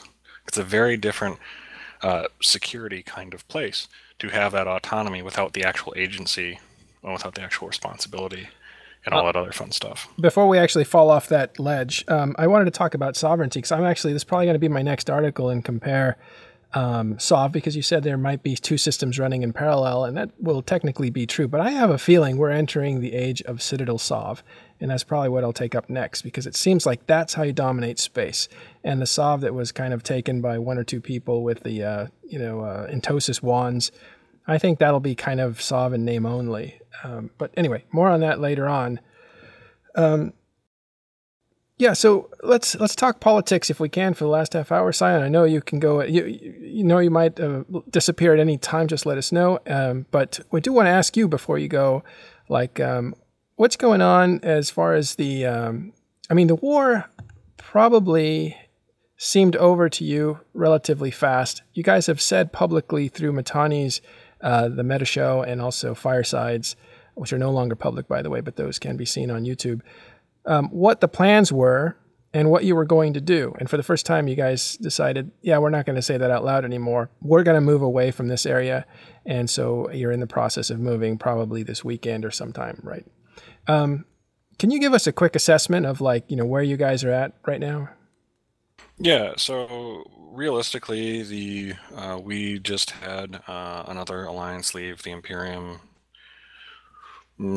yesterday or the day before. That would be Executive Outcomes. They're going to be doing their own thing, whatever that might end up being. So it's now down to just a handful of alliances in the Imperium. We're moving south because we have discovered that fighting outnumbered is really hard. Imagine that. And now we're going to just try and do something else somewhere else and see how it works out. The actual political situation is a little interesting because most of our natural allies and people we've worked with for years are in the South anyway. A lot of the Russians and the Steinwagen groups and people that who actually supported us during the whole war in the North, all those people are down in the South fighting the war against other people who had been shooting us. We sort of have natural allies there. I don't know that we have any desire to, I guess, make a gigantic coalition again. It's kind of like what you noted. It's the Citadel Sov stuff, where owning a TCU, owning a station, sort of meaningless. You can use the space of somebody else's iHub and their ADMs with just as much benefit without any of the flags or any of the headaches. And we might end up doing that. I don't know. Depends on the situation down there. Yeah. But yeah, it's just a case of, like, we looked at the stuff that we had in terms of options, really, like, you know what, let's try something new. Helps that we moved out of conquerable space, really, before the war started. Like, it helps that we weren't actually living in the space that was taken, and that we are now going to try that somewhere else. Am I mistaken in thinking? I think it would have been more exciting if Goons decided to just move in the same system that PL lives in. Just be like, just come in there and be like, what's up? How's it going? We're going to live here now. Am I mistaken in thinking that there's only 3 entities now in the Imperium? So it's Goonswarm, it's the Initiative, it's Long, it's TNT, and Bastion, so that's 5. Wow, so who left?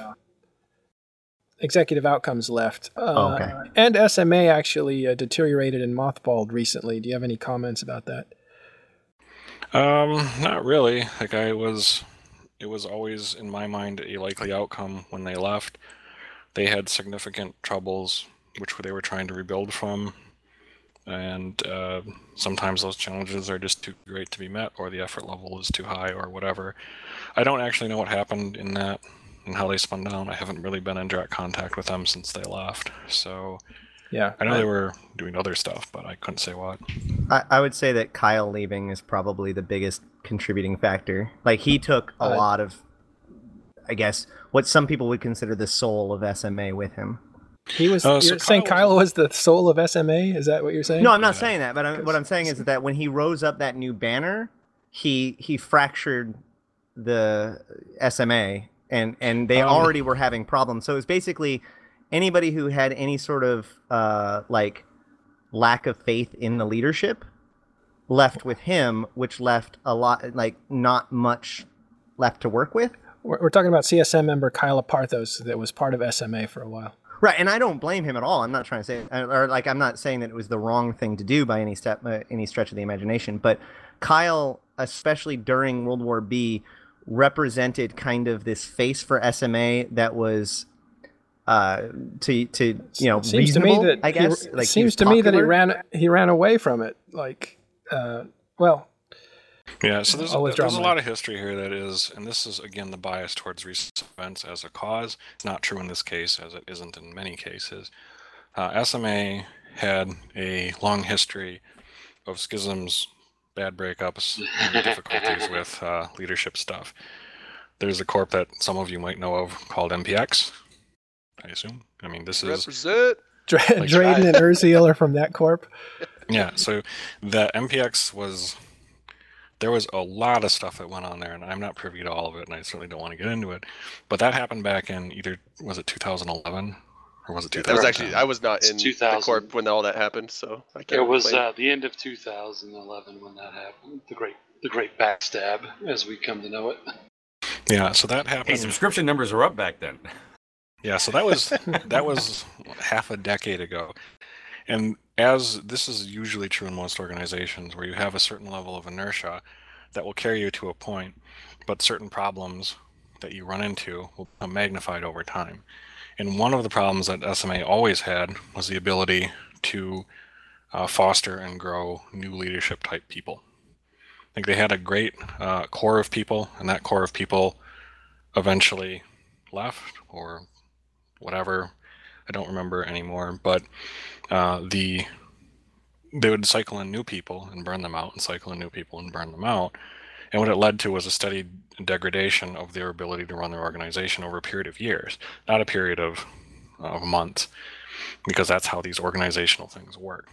And it's interesting to see, because there's lots of parallels you can draw between the SMA situation and a whole host of other situations regarding the necessity of good management, the necessity of enabling people to do things. I mean, remember before Kyle left, they also had Chaos Theory, who left in a huge thing, and they burned up whatever credibility they had with the guys who were working with I Want Ick, who they were working with directly, which Matterall wrote an excellent article on as well.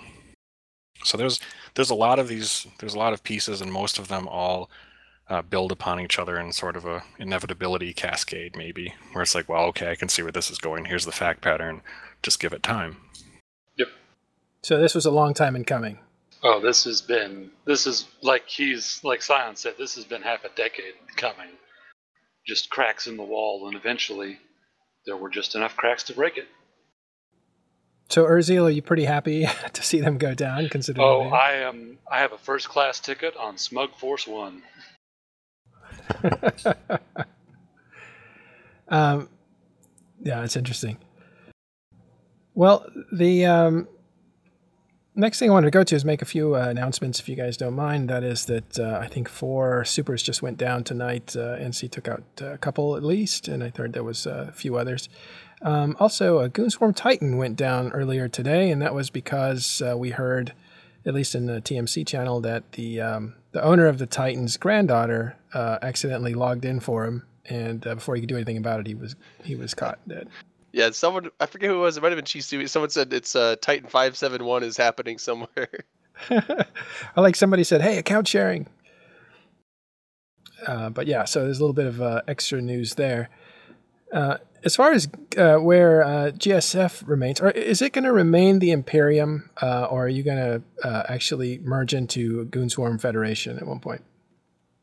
We're staying as Goonswarm the Alliance for right now. The Imperium name sort of has, at this point, 2 meanings. It has the EVE Coalition meaning, and it also has our more multi-platform gaming meaning. What that ends up looking like long-term, I don't know. But the idea that with the demise of the Coalition, the Imperium, that the Imperium will no longer exist is unlikely to ever happen. And you're saying that because the Imperium is now something that exists outside the game entirely. It is. It is something that we've built into sort of a standalone thing, which is now has its own subreddit, which is sort of sparsely populated at the moment. It has its own forums. We have our own Discord. We have our own sets of moderation standards and all kinds of other fun stuff. And it exists in various games now and various affiliated entities who kind of believe what we believe in terms of gaming, where you don't necessarily have to associate with a bunch of shouting obscenities, sort of 14-year-olds, and you can just, as an adult, enjoy a game with other people who just want to have fun. I'll point out that Hyperlight 2008 said you can kill a coalition, you can't kill a community. The coalition isn't quite dead, so I won't give you that, but it's true about the community, and so that's actually what's built, what the Imperium is. And you've just mentioned some changes that have happened for TMC. Do you want to elaborate on those? I mean, what the direction is? Well, it's one of the curious things that we've noticed in a lot of the lessons that we've learned in building our building up Goonswarm and Goonfleet before it, we've taken the lessons we've learned from that and tried to apply it to a more grand scale and expand the scope of things, because ultimately we don't want to be in a situation where if EVE does meet its demise or if EVE does drop off, for the same reason that CCP doesn't only want to have one product, we don't want to only have our community involved in one game. We've spent a lot of time, literally years, building up the community that we have, met up in real life, enjoy lots of other games with each other anyway. And we may as well just acknowledge that what we've built is something that we can sustain across a whole range of things. And it doesn't necessarily matter if people are playing any given game, they can still associate with the friends that they've made. And we're providing the space for that. So how does that work? Because there seems to be an idea that you force people into games, or you leverage them from one game to another game, that sort of thing. What is the group play model, and can you tell us about that? Okay, this is interesting, and I always like seeing this comment. The notion that we could force anyone to do anything on the internet is perpetually amusing to me. What we try to do is offer a fun place for people to be. And this is part of why Goonswarm itself has more or less stayed stable during an event and series of events that would have collapsed most coalitions, most alliances.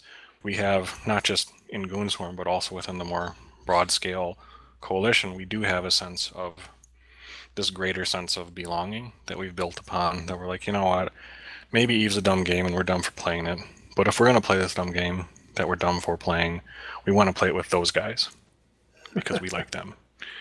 And this is just kind of held true sort of across the board, where people will, for whatever reason, play a different game. And they'll be like, all right, well, I'm playing this game, but I'm not playing with my friends that I've made in EVE. I'm not playing with the people that I've met over at the Imperium or whatever. I'm playing with a bunch of randoms that I don't know, and you know what, this sort of sucks. So when we open up a thing that's like, hey, we're building the thing here, here's how you join, here's what we're organizing, it's just like, oh, this is the game I was going to play anyway, or maybe I was interested in, and I get to play with the people that I enjoy playing with. And it's more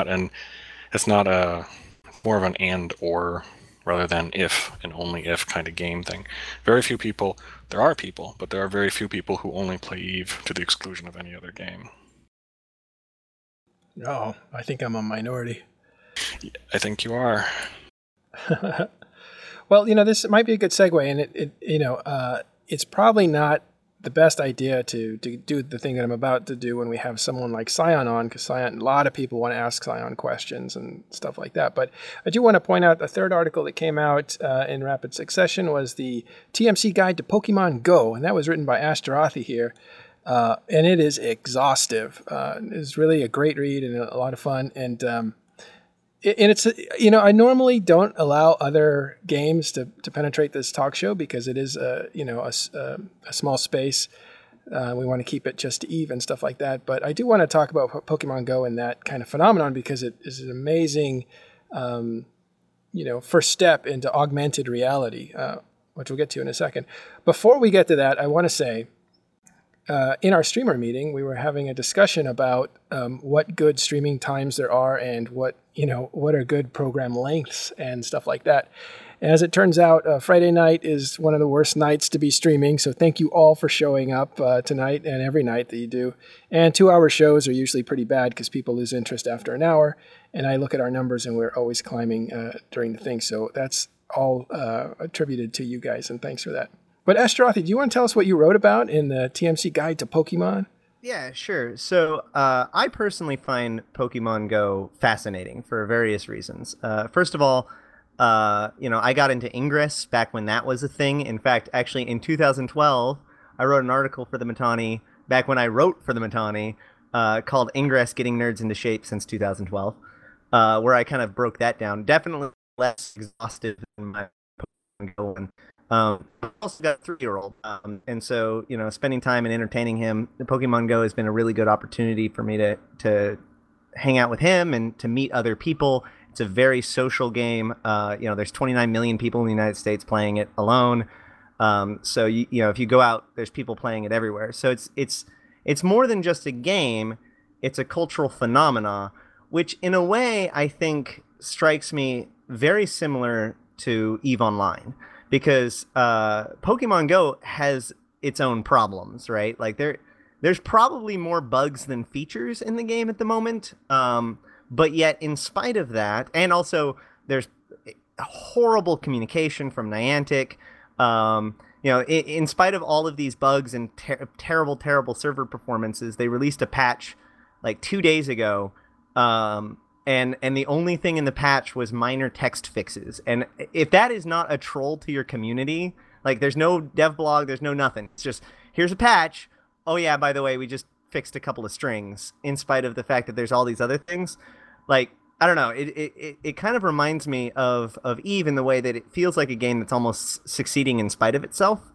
But at any rate, what I wanted to really do is kind of distill down the wisdom of the game. Because I know that like the thematani.com's audience does go between different games, like you guys were just talking about.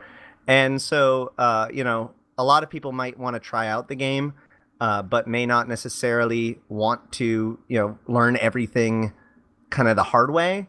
And so the goal of the article was to not only explain the rules, but also kind of give you the philosophy of success, so that way you can read it and then, you know, not make those kind of newbie mistakes. Yeah. Have you explored the lore behind Pokemon in this article? No. Actually, lore panels. Is there going to be a hydrostatic Pokemon or something? Well, actually, I am talking with a couple of people. So you see this guy, Ash, he's from Pallet Town. He wanted to be the best, the very best there ever was. So the funny story is that I haven't, prior to Pokemon Go, I had never watched any Pokemon shows, and I had only played Pokemon Ruby as a game. And so I'm actually learning a lot of this stuff as I go, but I've started watching the show and stuff. But no, it's not about the lore. It's simply about the mechanics of the game, what each piece, almost like a design overview of the game, in seeing as how each piece is used and how to get the most out of the various things you can do within the game and the various tools that they give you. Yeah, that's awesome. Yeah, I have to say I really enjoyed that article. I've been hearing about this for a lot, and my phone is from the 1950s, so I can't actually run it. And just to have you lay out all of the stuff and how this actually works was illuminating and wonderful. Can't play Pokemon on your StarTAC? Yeah. I'm thinking he has one of those dial cell phones. I was actually surprised because when it was like just coming out, I heard that there was so much hype about it, and I was like, yeah, I understand there's a lot of people that like Pokemon, but I've never seen a new Pokemon get hype like this. So I actually had to go online and look at it. Once I saw like what it was, I was like, oh wow, that's actually a pretty genius idea for an app game. I'm not a fan of Pokemon, but I'm actually kind of excited because there's all kinds of other game developers starting to work on these types of models, and I guarantee there's going to be something that comes out that I'm going to be really stoked for. Yeah. Can you actually, Ash, just real quick, say that you've actually designed an app already to be kind of an assistant to Pokemon, right?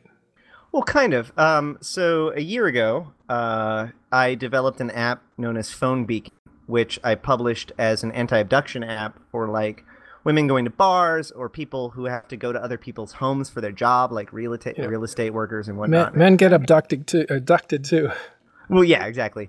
That is true, but the problem is that kind of app is extremely hard to market, because it's like, hey, something bad might happen to you, you know, use this instead.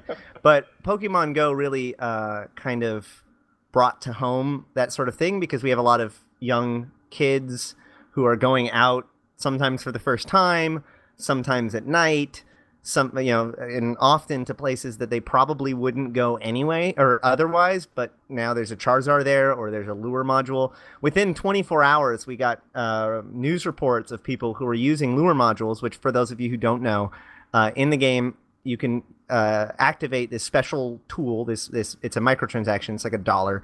And you can make it so that a Pokestop, which is a point in the world, is a fixed point in the world, will in addition to giving people items, will also now spawn Pokemon at a rate of about once every 5 minutes. And so these lure modules not only lure Pokemon, but actually lure huge crowds of people. Like, I've seen online, like, you know, 5 or 6 lures on a thing will lure in, like, literally hundreds of people. Yeah. And I've seen it myself, so too. It's like stalker candy. Right. So what happened was there's a lot of people who were, especially in the first few days, that were dropping lures, not lots of people, but some people dropping lures in shady areas and kind of luring people into places where they could, you know, attack them. And so this app that I developed is basically a dead man switch. So you set an alarm for a series of, you know, a period of time, like minutes or hours. And then if you do not disarm that alarm in that period of time, it will begin texting the phone's location to your emergency point of contact, which is your choosing. So again, originally designed for people who, you know, people like real estate agents or you know, people going to bars, but has kind of seen this really strong resurgence or interest thanks to Pokemon Go.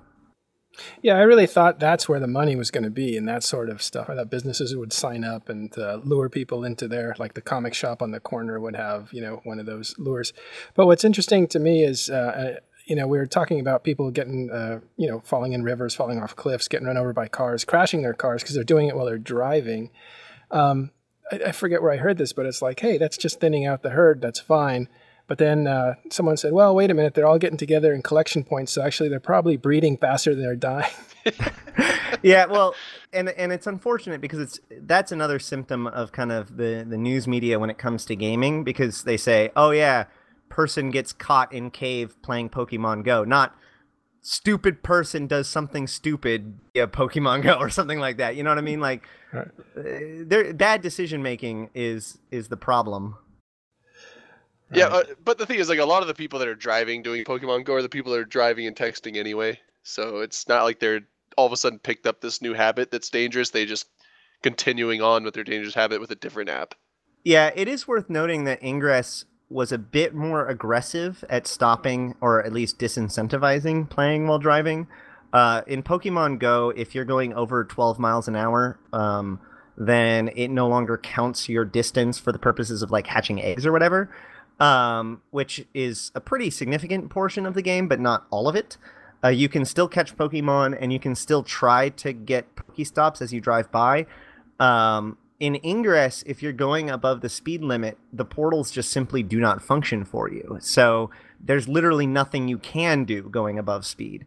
So it's interesting that they made that choice, and we'll see whether or not that changes with all of this stuff going on. Oh, fascinating stuff. And as you know, the stock for the company that has it in Nintendo, I think owns Pokemon, went up $7 billion in like 3 or 4 days. Actually, that's one of the things that's really interesting. I read this Bloomberg report or whatever it is. But what's fascinating is that you're right. Nintendo's stock has gone up by like 98% in the last week, which is phenomenal. But at the same time, say again? Sell. So, but the problem is that Nintendo doesn't actually own a ton of Pokemon.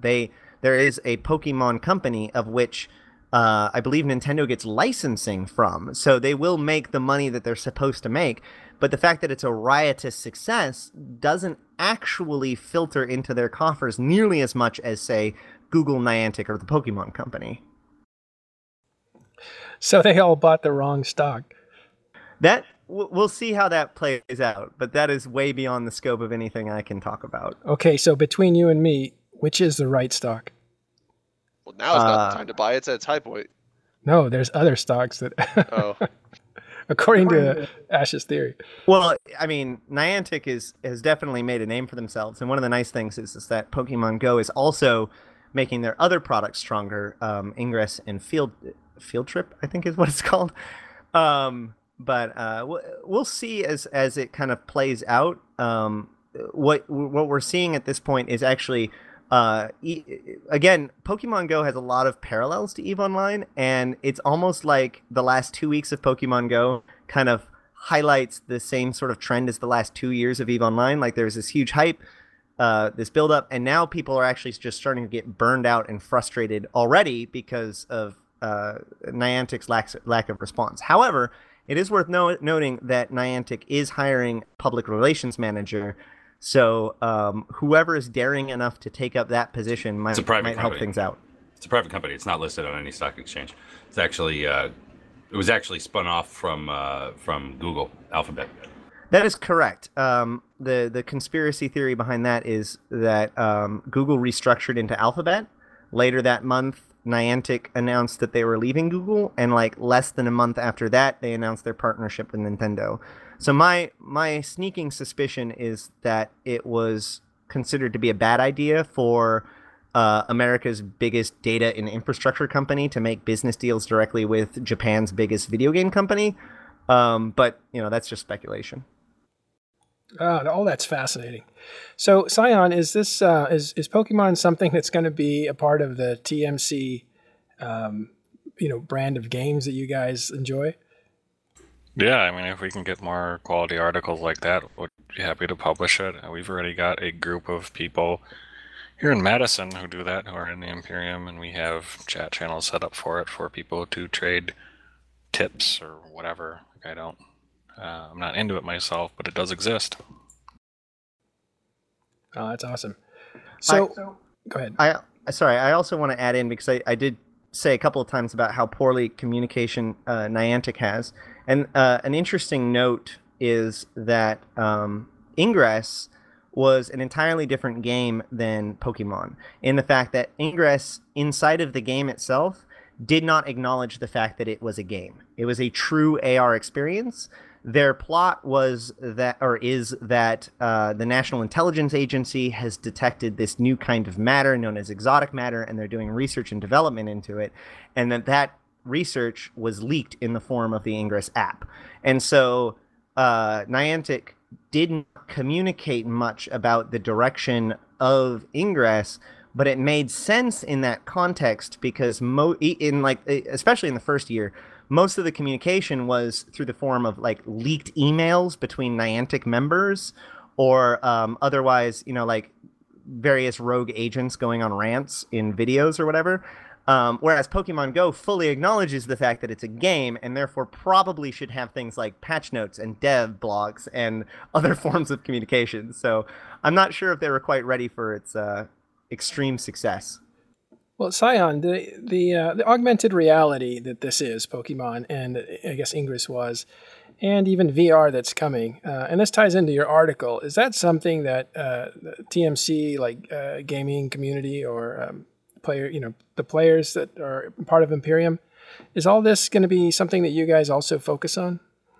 Yeah, and it goes beyond that too. Like, there's lots of things that people do with other people who have the sort of same interests at, like, board games. Like, that's a big thing that most of our community plays in some fashion or another, that we are like looking at organizing. Dungeons and more. Dragons? Yeah, like Dungeons & Dragons or Twilight Imperium. Oh my God, could you totally be a Dungeon Master? I bet you could. Yeah, the voice of Doom. I think I could manage maybe the voice, but maybe the creativity would give me pause. I'll do the creativity if you do the voice. Deal. 5th edition is pretty awesome, by the way. Never played it. I've played Pathfinder, but that's like 3.5 clone, I guess. All right, that's awesome. We're coming near the end of the show, but we still have a few more minutes. Is there any topic that you guys want to, as long as we have Sion here, discuss with him? I'm kind of curious, and maybe you've gone into this before, but how do you feel that the current CSM is doing in this environment? Like, do you feel that the CSM is being vocal enough? Do you feel that they're communicating to CCP enough? Do you feel that they're communicating with the player base enough?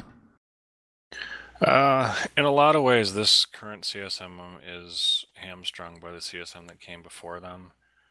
I am a little surprised at how little I've seen out of the CSM. I think there's a great amount of people that would like to hear more of what's going on internally, and you don't see that level of communication that you saw last year, the year before, or the years before that, really.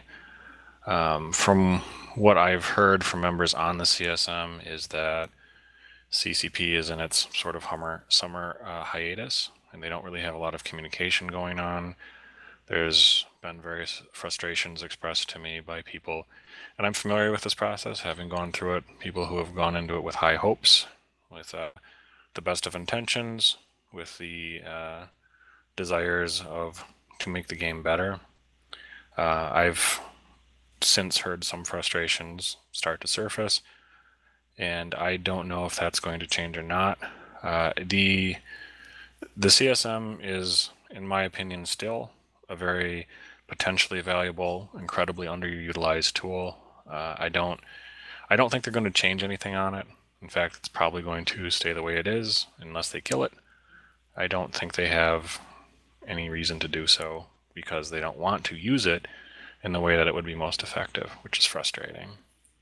Just asking some of the other people here, like Ashtarothi and Matterall, I mean, well, anybody else here, have you guys really heard anything out of the CSM? I feel like I haven't heard any. Occasionally, like, there's tweets or short stuff. There's a podcast. Place or there's a podcast with Jintan on it, and I should know the name of it, and I'm ashamed that I don't off the tip of my tongue. It's from Crossing Zebras.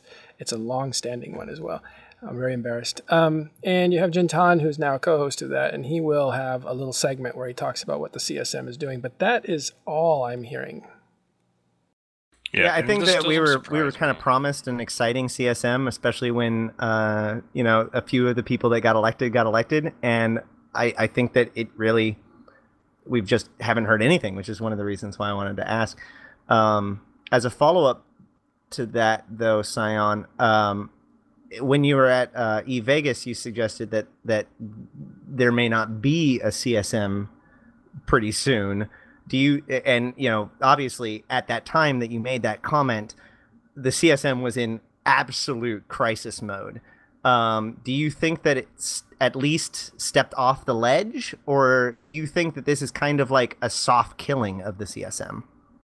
Okay, so there's... I don't think there's any question in my mind that was, and the true extent of how bad that part of the CSM hasn't come out yet. It's not only worse than was ever described in public, but it's worse than you can actually imagine. It's really bad. We're EVE players; we can imagine quite a bit. No, this is something that I don't think you'd expect, and it wasn't. It was a number of things I didn't expect, and it will eventually come out, I'm sure. But I'm not going to discuss it for obvious reasons. But the whole process of going through this whole term of misery was built into what was going to go on into the next one, and that was that CCP took a look at what was going on. Like, okay, you know what? We're going to yank the CSM coordinators a week before the summit. It was really bad, and unprecedented action on CCP's part to match that badness of the situation. So what CCP then did is they put one of the more notable long-standing members of the community team and of EVE's public-facing people, CCP Guard, in charge of it with CCP Logibro working with them. Everything that I've heard from the CSM has been positive. My experience, I don't agree with a lot of the decisions they made, but my experience dealing with them personally was always very positive. And I know they're organizationally much better. It sounds like they're already starting to book hotels for the summit, which blows my mind that it's literally months in advance that they're doing this so that people can plan it. I knew 6 days before if I was even going to go. Better than last time. Yeah, it's hugely better. So, like, organizationally speaking, I think they've put the right people in it. Noisy asked in chat, he said, what's Sion think about all the CSM members being invited to the next summit? So it sounds like they're all going? Yeah, they're all going. Every CSM member is going to go to the next summit, which is, I think that's cool. Good for them. It'll be, I'm sure, interesting for people to be there. But just in general, like what I don't see that I would still really like to see, and I don't think we ever will see, is turning the CSM into the organization it could be. Like, this is kind of goes back to what you were talking about, Ashtarothi, about the theme through my articles. The real theme isn't me being upset about things because they hurt me or whatever. It is me being upset when things don't work, when things are not running optimally. And this runs through not just my articles, but also career stuff and my space stuff and everything else. Is I don't like it when I see things being used suboptimally. And the CSM still very much is. I don't think they're going to change the structure of that. And as long as they don't change the structure of that, they will never drive the true value that you can get from something as powerful as the CSM could be. I personally feel that having really good ideas but poor execution is kind of a defining factor of CCP over the last, decade or so. Yeah, it's frustrating to watch. It really is. Well, it's probably pretty difficult to make the amount of dreams happen that are out there, and I think they've done a pretty good job considering what EVE looks like. If you were to come to it today, day one, I think it's pretty impressive the way it looks. But because the game is actually all these people, it's limited into how much they can actually design, because really we're the game, right? Like you guys are supposed to play with each other. You're supposed to teach each other. That's kind of the idea of this sandbox that we play EVE. Last question is kind of an important one, and that is, if enough people leave, is there what do we call it? A threshold by which it will start to kind of fail cascade, like alliances do. When enough people leave, they kind of say, everybody throws their hands up and says, "Okay, well, I'm out of here because not enough people here." In EVE. Yeah, in EVE.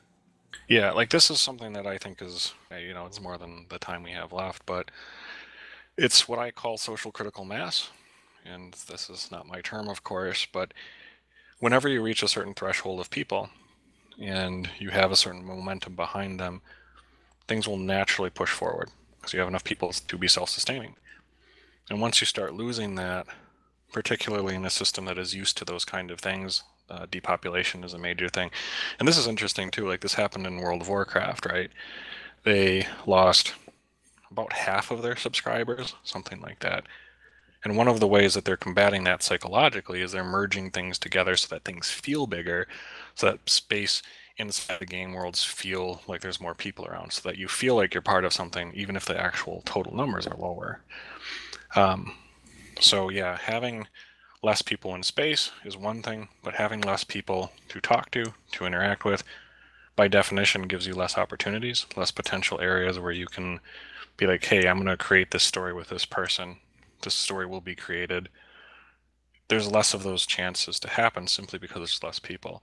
Less ties are formed, less whatever. And that sort of social critical mass is really hard to define, but that is something that you can see certainly on smaller scales within corporations when they sort of implode or when they go inactive, and you can sort of magnify and extrapolate from what that looks like to bigger systems like EVE. Yeah, so that loss of social critical mass is definitely, particularly in a game where all of the content is user-created, is a concern, I would say.